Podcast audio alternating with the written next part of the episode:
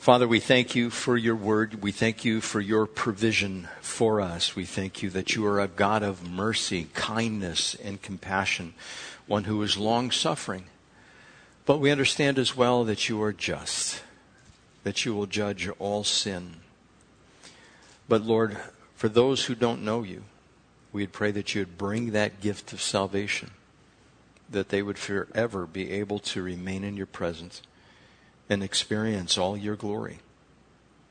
And Father, for a world that is lost and dying and seems to be on the edge so many days, we pray, Lord, that you would just reign, that there would be no doubt that you are moving, that you are causing things to happen, that you are putting people in certain places and moving around countries and activities, and you are just working your will.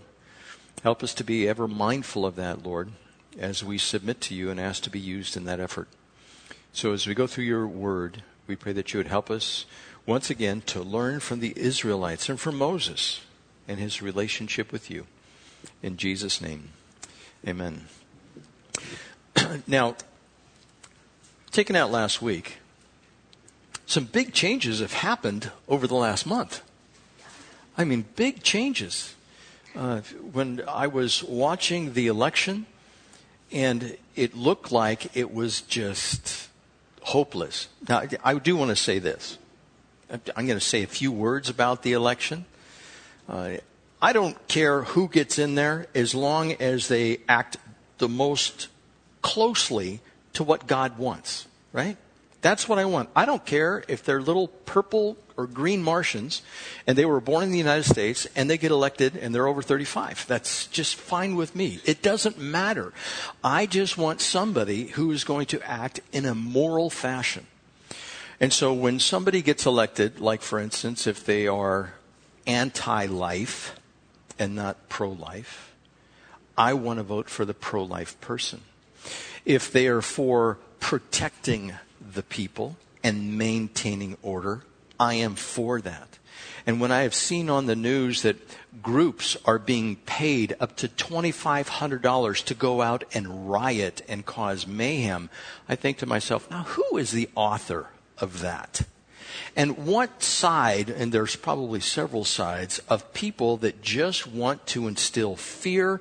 Like, remember when uh, the inauguration took place and that limousine. Did you see that limousine just burning out there? $70,000 worth of damage, and it was an immigrant's limousine, and they torched it, and a big A with a circle was on there. Do you know what that A stands for? That's the anarchist movement in the United States.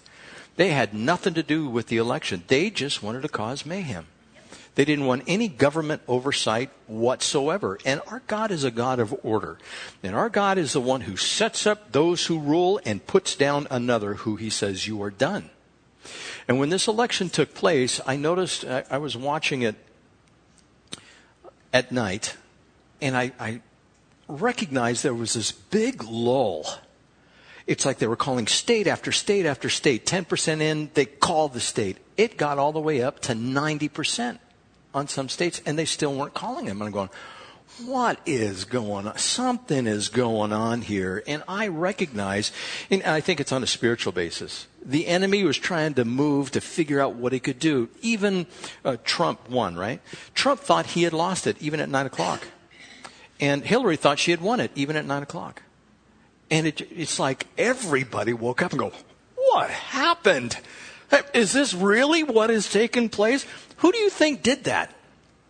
That was totally God. God got in there. This, this nation was set up. Like I said, I, have been through some of these history books lately of the United States and what has taken place and these serendipitous acts that have just fallen into place. And you go, how on earth did these things take place? It is all God because we know God is responsible for putting up one person and another. Now, make no mistake. Do I think Donald Trump is a knight in shining armor?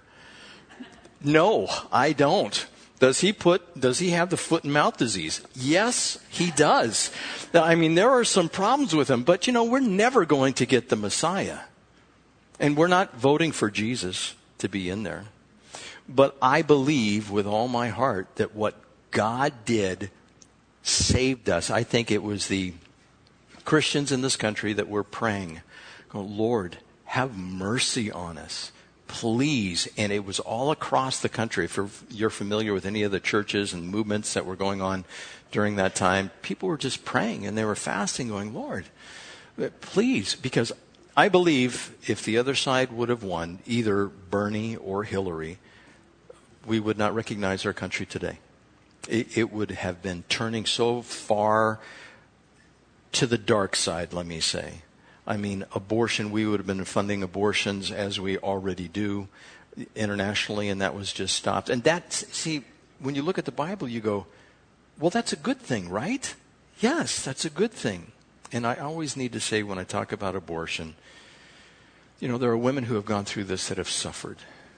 And God is a God of grace, and He forgives us. All we have to do is ask Him. But all that being put aside, I am encouraged by the people that are being appointed and what they're standing up for.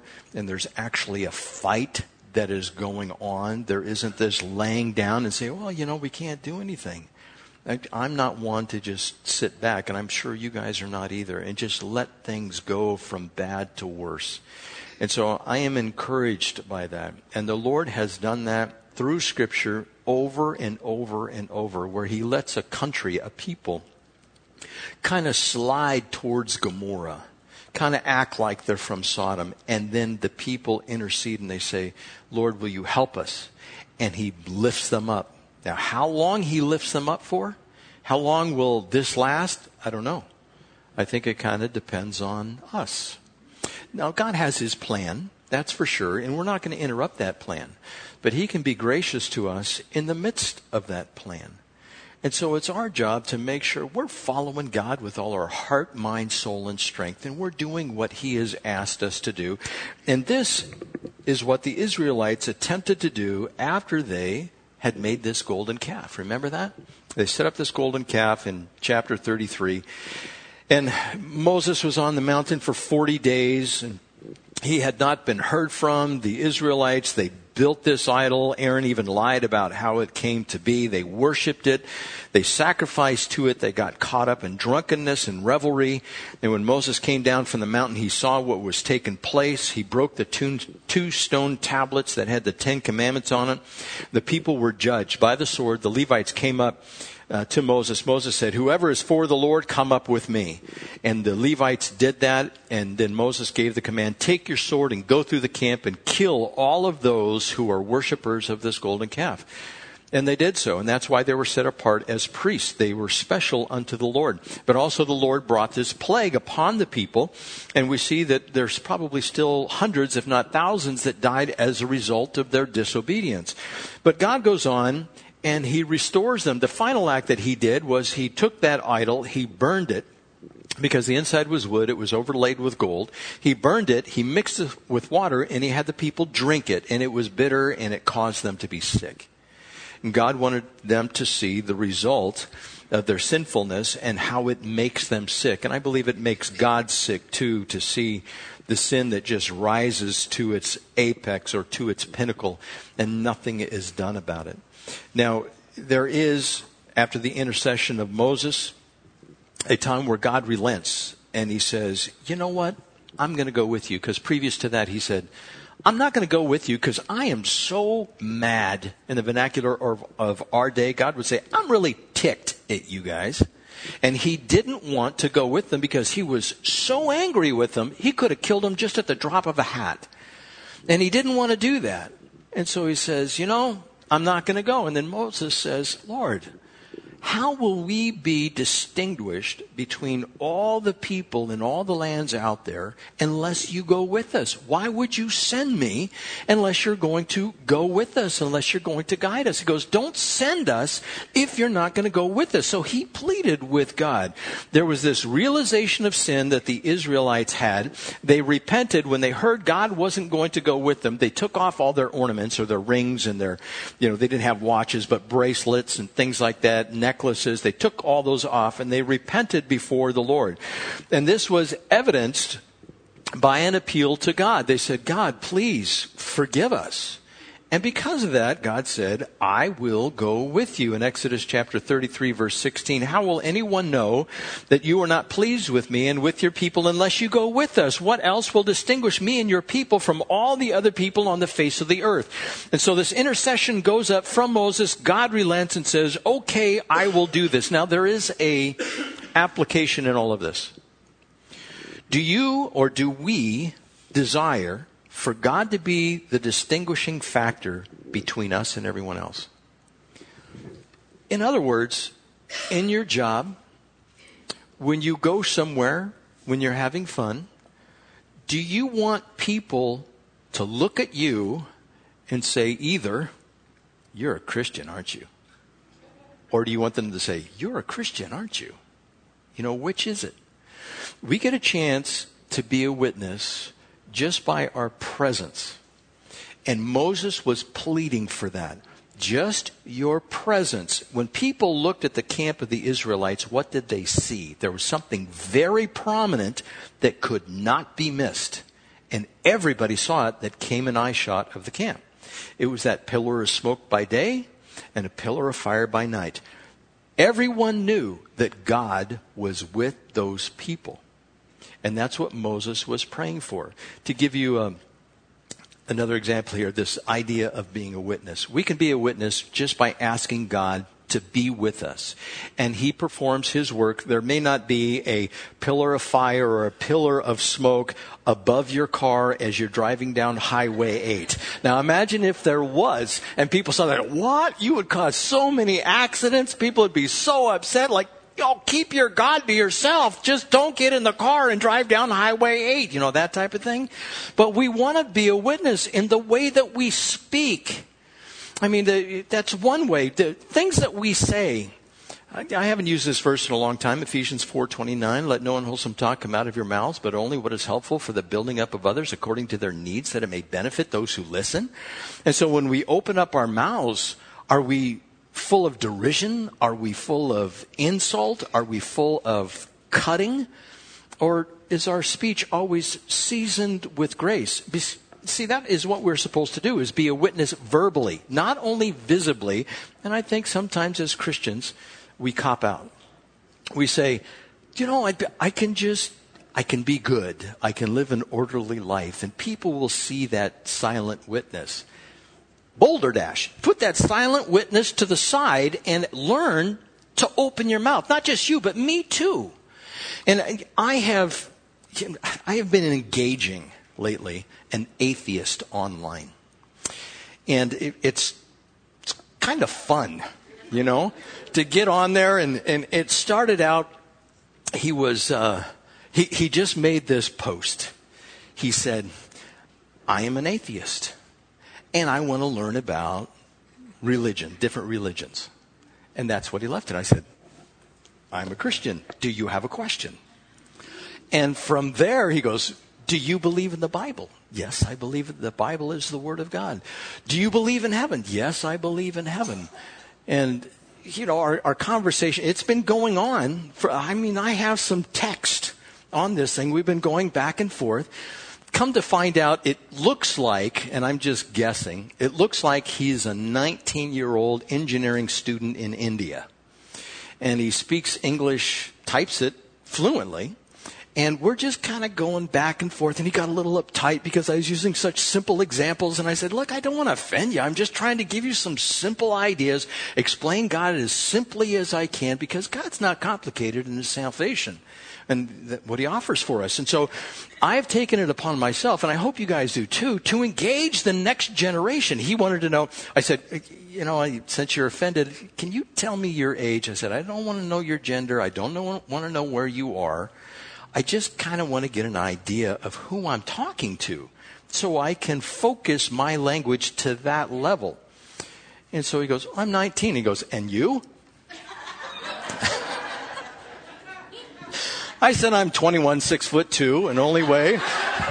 no, I, I didn't do that. I said, I am old enough to remember, although I was young, the Kennedy assassination. I remember that as a very young child. And he goes, Wow, you're over 54? And I said, I'm over 54. And he goes, okay, you know, and so he, he was engaging me some more. And it's good that we engage people like that. I don't know where it's going to go. I don't know if he's ever going to talk to me again. I have no idea. But I was able to get him to the point, like, for instance, uh, some of you have heard me talk about this. I asked him about absolute truth. I said, Do you believe in absolute truth? And he goes, No, I do not believe in absolute truth. And I said, Do you believe that absolutely? And he said, Yes. And I said, Well, then you believe in absolutes. And he goes, No, I don't. He goes, You're not making sense. And I said, Well, precisely. I said, Every argument against absolute truth is an absolute, which means you believe in absolute truth. And then there was silence. Nothing. I mean, I'm going, Okay. You know, I just waited. It's probably 10 minutes. He goes, Okay, I get it. You know, and then we move on to the next thing. And it is exciting to be able to engage people and talk about God. And most everybody wants to talk about God, from the atheist to the agnostic to the believer. Everyone wants to talk about God. You don't have to worry about that. And you, if you're online and you're engaging somebody who's a millennial or somebody who is younger than that, it's okay. Bring up the subject of God. They're not going to say, oh, stop talking to me and hiss at you. They're not going to do that. Just talk to them about God. Most people are interested. They want to have the conversation. And so this idea of being a witness, Moses wanted to be a witness. He wanted God to be there, his presence. Moses wanted the outside world to recognize that God was with him and the Israelites. He wanted to be distinguished as being different from everyone else. He wanted God's presence to be the thing that people saw and he didn't want it to be hidden. Hmm. Now, at some point in my life and in your lives, we have probably gotten into a situation where you didn't want to be too overt that you're a Christian. I'm not saying you should carry your family Bible everywhere under your arm. Nothing like that. But we want to try to fit in with the people we are with. And the people we are with, whether it's family or someone else, we don't want to be too much out there and ruin our witness. And that, hey, I understand that. But when the time comes, and I've talked about this at Christmas and Thanksgiving. If your family's gathered around, do you take the initiative to pray? Do you say, wait, we're going to pray? You know, I do that now in restaurants. Thank you, Lord, for this food. You know, I just, I, I want to make sure that we're not hiding it. Not that I'm being obnoxious or anything like that. I just want to make sure, and we grab hands, and I don't care if the person's not a believer or not. It doesn't matter. I want to make sure that I am being a witness for God. And not that I'm the good person. I've learned this from others. It's just go ahead and be who you are in Christ. And if somebody wants to be offended by that, well, what are they? They're intolerant. And especially those people who are out there who are so against Christianity, they claim that they are the purveyors of tolerance. They are the most intolerant. Everything is acceptable except what you believe as a Christian. Do not be afraid to stand up for the Lord. Be like Moses and say, No, I want everybody to see that I'm a believer and God is with me. Now, what about this? God being with us. You know, let me digress a little bit. In Moses' relationship with God, did Moses go before the people and make this request to God with the people there? Or did he go to the tent of meeting and meet God all by himself and say, God, this is what I want? That's exactly what he did. He did not do it in front of a bunch of people. He got before God and said, God, please go with us. I'm currently in this book by Ravi Zacharias. The book is called Why Jesus? And he says in this book that the most treasured thing that he owns is an old Anglican prayer bench that he can set up in his house in a room and he can use. Now, a prayer bench, if you're not familiar with that, it's a uh, it's probably about uh, two and a half feet high and it has a place to put your knees on down below that's padded, kind of like in a Catholic church. You know, in a Catholic church, you pull down that little rung down there, and you can get on your knees on that and put your hands or arms on the pew in front of you. Well, he has that in his house. And he says, That is the most valuable thing that he owns. He finds that as he gets older, he is able to use that and be before God. And he makes his requests. And he has seen God move as a result of using that old Anglican prayer bench. And so Moses did this same thing. Moses, when he pled with God to be distinguished, God answered that. It was a promise. And if you do that, if I do that, if we are alone before God and say, God, I want you to be the prominent, the dominant thing that people see when they look at me. They don't see what I do. They don't see my family. They see you first. That should be every one of us. That should be our goal. And that's what Ravi is talking about in his book. This is what Moses did. Now, from this point, Moses had a greater desire to see God. As soon as he surrendered to God with the people, they all repented. They wanted to know God more, what his will was. They didn't want God going away. They wanted everything that God had to offer. And Moses goes, Now, God, I want to see you. I want to see you in all your glory. And you remember the story. We already covered it. And God said, uh, Sorry, you cannot see me in all of my glory and live. Ain't going to happen. And so when God showed up, the Shekinah glory of God over the tent of meeting, Jesus, I think according to scripture, it says he met with God face to face. Jesus would materialize in there. Kind of like beam me up, Scotty, that same type of thing. He, I don't know if it would be instant or if it would be shadow or if it'd shock Moses like, oh, oh, there you are, that type of thing, or if it, you know, he just materialized there somehow. I don't know how it took place, but it says he met with God face to face with, I, I believe, is a Christophany, an Old Testament appearance of Jesus Christ. And he just shows up there and he talks with him. But he goes, God, I want to see you in all of your glory. And he says, You can't do that, Moses, but I'm going to take you, I'm going to pick you up with my hand. How big is his hand to be able to put Moses in his hand? It's like, whoa, whoa, there comes the hand and it picks him up and it sticks him in a cleft of a rock, right? And, I don't understand exactly how this happens, if it was actually his hand or it's just an anthropomorphism so that we understand it and God just whoosh, translated him over there. I don't know how it happened, but God walked by him he walked by, and I don't know if he was really big. I don't know if he was really small, if he was just like our height. I don't know how it happened. And I don't know if there was sound when the light went by. Zzz, you know, so I have no idea how it happened. But Moses wasn't able to look directly at him. But as soon as God passed, there was this wave, this afterglow, this something that was back there. So Moses goes, Cool and he sees it out there. And as a result, later on, we'll find out that his face started glowing because of it. Some people call this the afterglow of God. But God said, You cannot see me. All you can see is what remains after I go. Now, if you meditate on that a little bit, you go, Now, wait a second. What about in my own walk? What if I say, God, I, I want to see you more. I, I want to see you move. Oftentimes, when God is moving and you are right in the midst of it, you don't see it. You go, is that, is that God? I don't know. But hindsight, it's 2020, right? you look back and you go, wow, God, I see how you moved. You did this and this and this and this all these years back behind to prepare me for this day. I had no idea at the time you were moving. Moses was in the cleft of the rock, wanted to see God, but he has no idea what God looks like. He can only see the work after it's done.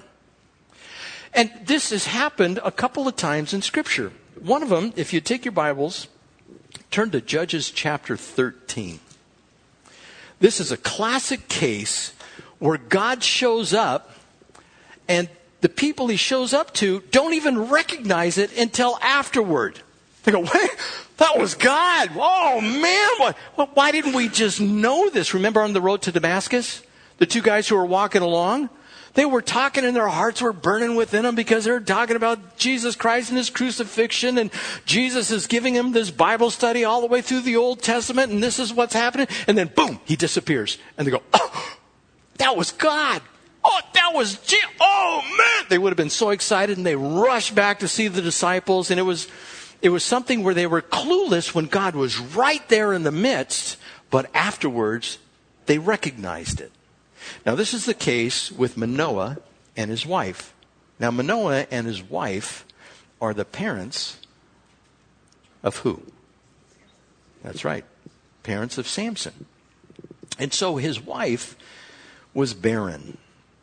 In verse 2 of Judges chapter 13, it says, A certain man of Zorah named Manoah from the clan of the Danites had a wife who was sterile and remained childless. Now, going down into the middle of verse 3, it says, You are sterile and childless. This is God talking here. It's just an angel or a man of God, is what she thinks. You are sterile and childless, but you are going to conceive and have a son. Further instruction is given down in verse 5 No razor may be used on his head because the boy is to be a Nazarite, set apart to God from birth, and he will begin the deliverance of Israel from the hands of the Philistines. Verse 6 Then the woman went to her husband and told him, A man of God came to me. He looked like an angel of God. Very awesome. And so Manoah is curious. Verse 8 Then Manoah prayed to the Lord, Lord, I beg you, let the man of God you sent to us come again and teach us how to bring up the boy who was born. God heard Manoah. Verse 9. Verse 11 Manoah got up and followed his wife. Then he came to the man. He said, You, are you the one who talked to my wife? And he said, I am, he said. Down in verse 15, you know, he talks to him a little bit more. In verse 15, Manoah said to the angel of the Lord, We would like you to stay until we prepare a goat for you. He goes on to say that even though you detain me, I will not eat any of your food in verse 16. But verse 17 says, Then Manoah inquired of the angel of the Lord, What is your name? So that we may honor you when your words come true. Now, there is another person in the Old Testament, let's see who is studying their Bible, there's another person in the Old Testament that said, Tell me your name. Who was that? Jacob. That's right. It was Jacob in the Old Testament. And what was he doing when he asked for his name? He was wrestling. Would you like to be in a wrestling match with Jesus? Well, was Jesus winning? He wasn't winning you know, in tenacious little Jacob, you're not getting away, I'm holding on to you.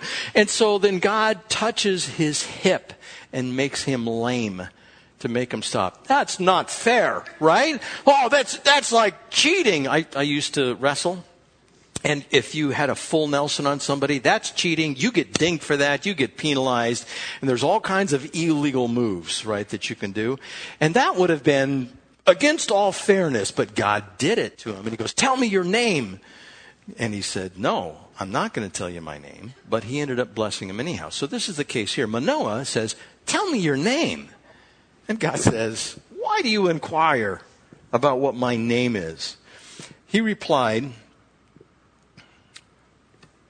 that his name is beyond understanding in verse 18. He goes on to verse 19. Then Manoah took a young goat together with a grain offering and sacrificed it on a rock to the Lord. And the Lord did an amazing thing while Manoah and his wife watched. As the flame blazed up in front of the altar towards heaven, the angel of the Lord ascended in the flame. Seeing this, Manoah and his wife fell on their faces to the ground. When the angel of the Lord did not show himself again to Manoah and his wife, Manoah realized it was the angel of the Lord. Verse 22 says, We are doomed to die. He said to his wife, We have seen God. They didn't recognize it until afterwards.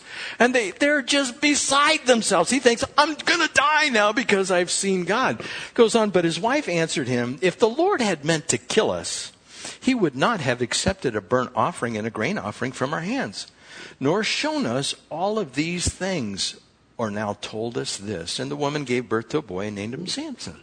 So this is a classic case where God moved something spectacular happened, but they didn't recognize it was God in their midst. And that can happen to us when we are just simply going through our daily lives, when we're serving the Lord, and we think, okay, this is all good, and, uh, you know, I hope God blesses it, and there's God right in the midst. He's doing things for you, and you don't recognize it until you look back. You look back and you say, how did that happen? God orchestrated this thing that we would come in contact with these people and that this would happen. You know, Acts chapter 17 talks about this. I've mentioned this many times before. But it says, We were born in a particular time, in a particular place, so that we have the greatest chance of being saved. And there's no other time, no other place that we should have been born in order to make this happen. So God said, like for me, He said I'd be born in 1978 and that I would live right here, right?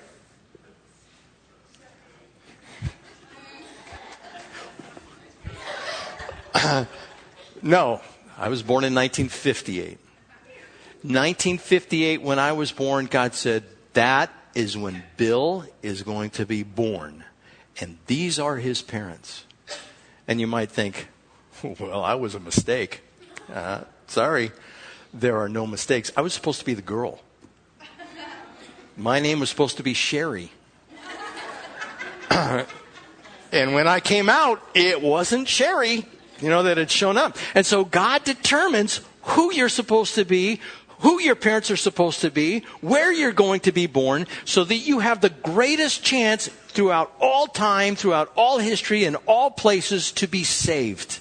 God did that just for you to give you the most opportune time, the most opportune environment. And you look back over your lives. How did you get here? I've often asked that. I've said, how did I get here, God? I used to hate those Christians. Oh, slimy Christians. You know, and God has a sense of humor, right? And so he prepared everything in my life to get me to this point. He has done the same thing for you. He has prepared everything in your life, those people who have witnessed to you up to this point. He has brought them into your life.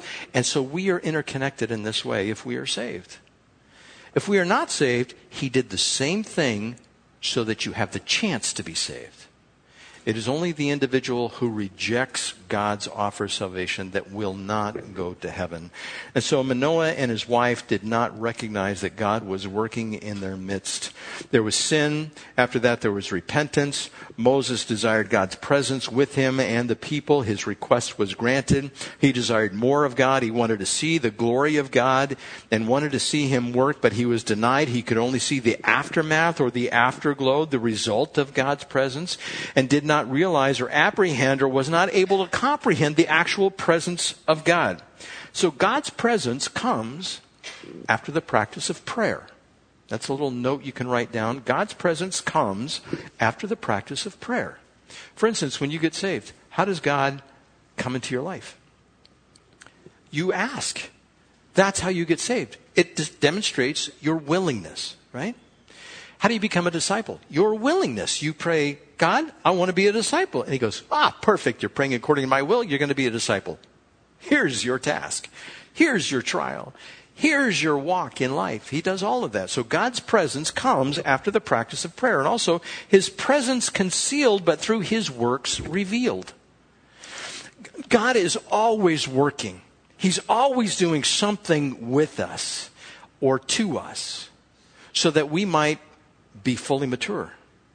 That's what his desire is for us. Now, we can resist that. Do you know somebody in the Bible that resisted God's will? Moses, maybe he's one. Oh, Lord, send somebody else. Jonah, Lord, I'm, I, he didn't even say, Lord, I'm not going. He just got in a boat and went the opposite direction, right? And then after that, he was still just cantankerous as could be. He just didn't want to have anything to do with God forgiving these people. There are all kinds of reluctant people in the Bible, and God breaks through and uses them anyhow. If you are reluctant, are you willing to say, God, break through my reluctance? I want to be used anyhow, right? Just go ahead, use me, right? Even though you're reluctant, yeah, you're going, no, no, I, I don't want to do that. Just, you know, it's such a blessing. It, you know, it's difficult in this life to walk with God. It's hard. We all struggle. It's very difficult at times. And at other times, He brings this peace that blankets over everything, and it's just like, okay, I can go on again. God knows when we need times of refreshment. He provides that for us. Even Jesus took times of refreshment off for himself. but it can be difficult. Moses had a difficult life. Joshua had a difficult life. All the prophets in the Old Testament, if they didn't have a difficult life, they were killed. They were sawn asunder. It is believed that Isaiah was sawn in two, cut in two. I mean, what kind of life is that? Yeah, I want to sign up to follow God. Yeah, you bet. You know, that type of thing. It, it can be hard. On the other hand, there can be so many blessings that you look at the difficulties you go through and you just go, ah, light and momentary suffering. Because when it's all over, and when we get to the end, we're going to go, wow, that happened so fast. You're going to be up with God and it's all going to be over. And so this, this is an encouragement to us. One final scripture on this that we don't see God working all the time. 1 Corinthians chapter 13 verse 12. Now we see but a poor reflection as in a mirror, but we shall see face to face. In other words, we will see God looking directly at him. I don't know how that meeting is going to take place because God's Jesus is going to be on the throne, right? And how many people are going to be there? Billions, maybe? And how many angels are going to be there?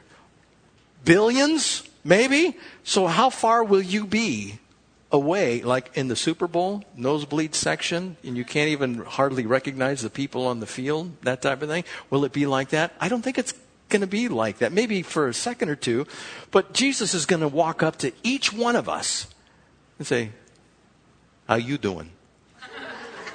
And you're going to say, I'm great. I'm fantastic. This is just wonderful to be. And everybody's, hey, Look, God's talking to you. Yeah. And it's going to be a fantastic meeting. And he's probably going to put his hand on your shoulder, maybe give you a hug. It's good to see you. You know, he's, he's just going to be so in love with you. And that's what he's been waiting for is to be able to have fellowship, a conversation with you. Again, how that's going to happen, I have no idea. But he knows each one of us by name. And he's going to look right at us, right in our eyes, and he's going to call us by our name. And we're going to have a new name when we get up there, and it's going to be known only to us. But he's going to give us a new name. He is our good shepherd. He is the one that wants to bless us. Unfortunately, while we're here, we don't get the blessings all the time the way that we want them. God provides for us according to what we need and not according to what we want. He did this for Moses. He did this for the Israelites. And it's, we're not going to be able to get into uh, chapter 34 here uh, today. And there's so much in chapter 34. I may have to take a couple of weeks just to go through that. How God is the Lord, the Lord, the compassionate, the gracious God, full of mercy, long suffering. All of these things are in those passages in uh, chapter 34. And it's just a fantastic thing. And I will bring understanding also that God will bring judgment upon the third and fourth generation of those who sin. That has often tripped up so many people. It's like, what if my father sins, that I get judged according to what he did? And I'm going to explain all that when we get into chapter 34. But know this, as you go from this place, God wants to bless you. He is always around you. He is always working. He is always making something happen according to his will. You may not be able to see it, but through the practice of prayer, his presence will be realized. So I want to encourage you get alone with God.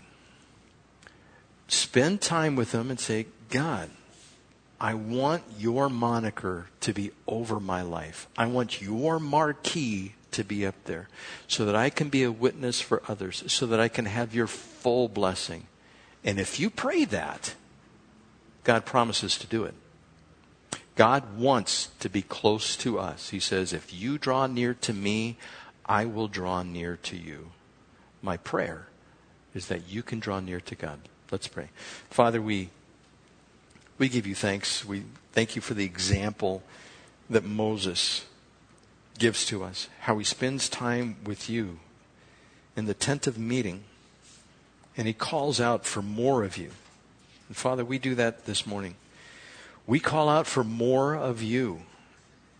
And Lord, if there are those who are reluctant here, fearful of what you might, quote, do to them, or where you might place them, or the opportunities that might be presented to them, I ask that you would just give them peace that you would cause the shoulders to drop, the heart rate to decrease, respiration to be not stilled, but brought low, Lord.